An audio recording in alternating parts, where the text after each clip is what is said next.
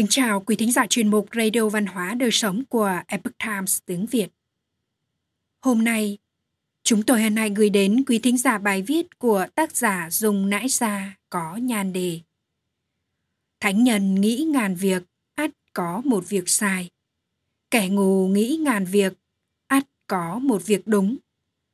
Bài viết do Lý Mai biên tập và Oanh Lê chuyển ngữ theo bản gốc lấy từ Epoch Times Hoa ngữ. Kính mời quý vị cùng lắng nghe. Thời Xuân Thu, tướng quốc của nước Tề là Yến Anh rất có tài ăn nói. Điều đáng quý hơn nữa, ông còn là một người lãnh đạo tài giỏi. Ông khéo dùng lời lẽ dễ hiểu, nhưng nội hàm sâu sắc để thuyết phục đối phương. Mọi người tôn kính gọi ông là Yến Tử. Yến Tử lúc phò tá Tề Cảnh Công đã lưu lại không ít những câu chuyện ấn tượng sâu sắc. Chúng ta hãy cùng xem câu chuyện Yến Tử sử dụng đạo lý trong câu nói. Thánh nhân nghĩ ngàn việc, ắt có một việc sai. Kẻ ngu nghĩ ngàn việc, ắt có một việc đúng, để khước từ phần thưởng nghìn vàng của Tề Cảnh Công. Yến Tử chủ trương tiết kiệm, tự mình làm mọi việc, chi phí ăn uống sinh hoạt trong nhà rất ít. Trong thời gian Yến Tử đảm nhiệm chức tướng quốc của tề Cảnh Công, có một hôm, khi ông vừa bắt đầu bữa ăn cơm thì sứ giả của Cảnh Công đột nhiên đến nhà. Yến Tử nhanh chóng mời sứ giả vào bàn ăn, khoản đãi và cùng ăn cơm với sứ giả. Bởi vì sứ giả đến thăm đột ngột, nên thức ăn trong nhà không còn bao nhiêu. Yến Tử bèn chia phần thức ăn của mình với sứ giả. Kết quả cả sứ giả và Yến Tử đều ăn không no.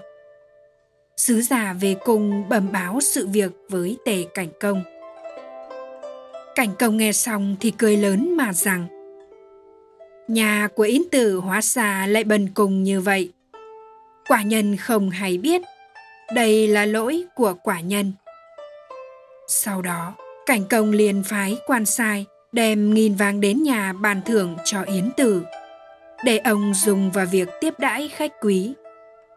Kết quả, quan sai đến ba lần, thì cả ba lần đều bị Yến Tử khước từ. Sau đó, Yến Tử vào cùng diện kiến cảnh công. Lại một lần nữa, ông ở trước mặt cảnh công khước từ, đồng thời cảm tạ sự hậu ái của cảnh công đối với mình. Yến Tử nói, nhà của Yến Tử không hề nghèo. Những thứ ngày thường được Hoàng thượng bàn thưởng, ân trạch đến ba đời, phụ, mẫu, thể tử. Hơn nữa, bằng hữu của thần và bách tính cũng được thọ ích. Hoàng thượng đã bàn thưởng nhiều lắm rồi. Nhà của Yến Tử không hề nghèo. Thần nghe nói được nhiều bàn thưởng từ quân vương mà đem đi bố thí cho nhân dân thì chính là hành vi vượt quyền, là việc mà một người trung thần không nên làm. Nếu được nhiều bàn thưởng từ quân vương mà không bố thí cho nhân dân thì chính là cất giữ riêng. Đây là việc mà một người có lòng nhân ái không nên làm. Được lợi ích từ quân vương thì sẽ đắc tội với các bậc khánh sĩ khác. Mà con người lúc ra đi chỉ có một thần này. Tiền tài cũng không mang theo được. Đến lúc lầm trùng thì đều sẽ là của người khác. Đây chỉ là cất giữ của cải thoáng qua mà thôi. Không phải là việc làm của bậc trí giả. Áo cơm đủ ăn, đủ mặc là được rồi cảnh công tuy đã nghe hiểu rồi nhưng vẫn muốn thuyết phục yến tử tiếp nhận bàn thưởng Do đó liền lấy một ví dụ về việc Tề Hoàn Công ban thưởng cho tướng quốc quan trọng. Nói rằng, ngày trước tiền quân của ta là Hoàn Công đã ban thưởng đất phòng của 500 xã cho quan trọng. Quan trọng không hề từ chối.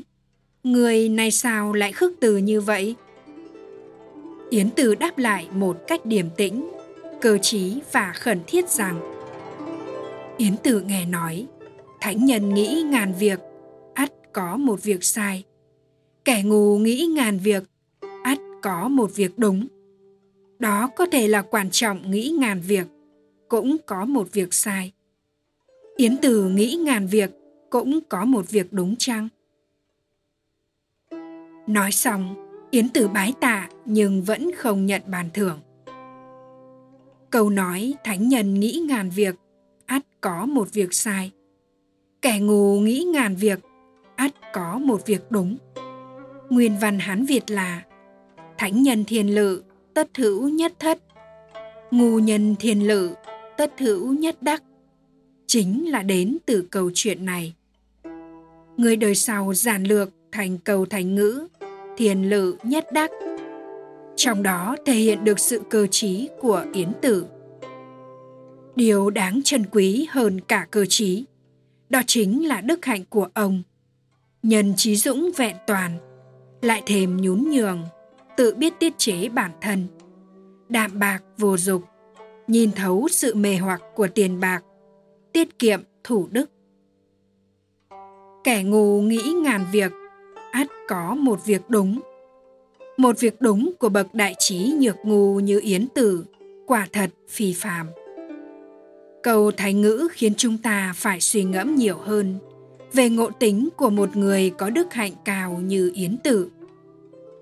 Nói thêm về yến tử yến tử chủ trương tiết kiệm tự mình nỗ lực, nhiều lần khước từ quyền vị, nhưng quyền vị lại tự động tìm đến ông.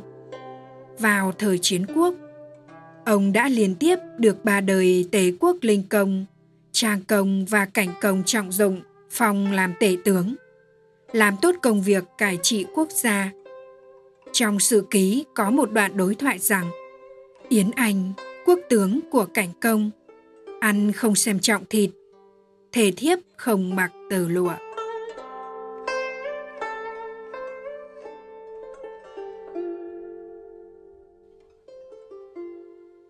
Quý thính giả thân mến, chuyên mục Radio Văn hóa Đời Sống của Epoch Times tiếng Việt đến đây là hết. Để đọc các bài viết khác của chúng tôi, quý vị có thể truy cập vào trang web itviet.com. Cảm ơn quý vị đã lắng nghe, quan tâm và đăng ký kênh. Chào tạm biệt và hẹn gặp lại quý vị trong chương trình lần sau. Kính chúc mọi điều bình an và tốt lành đến quý vị cùng người thân.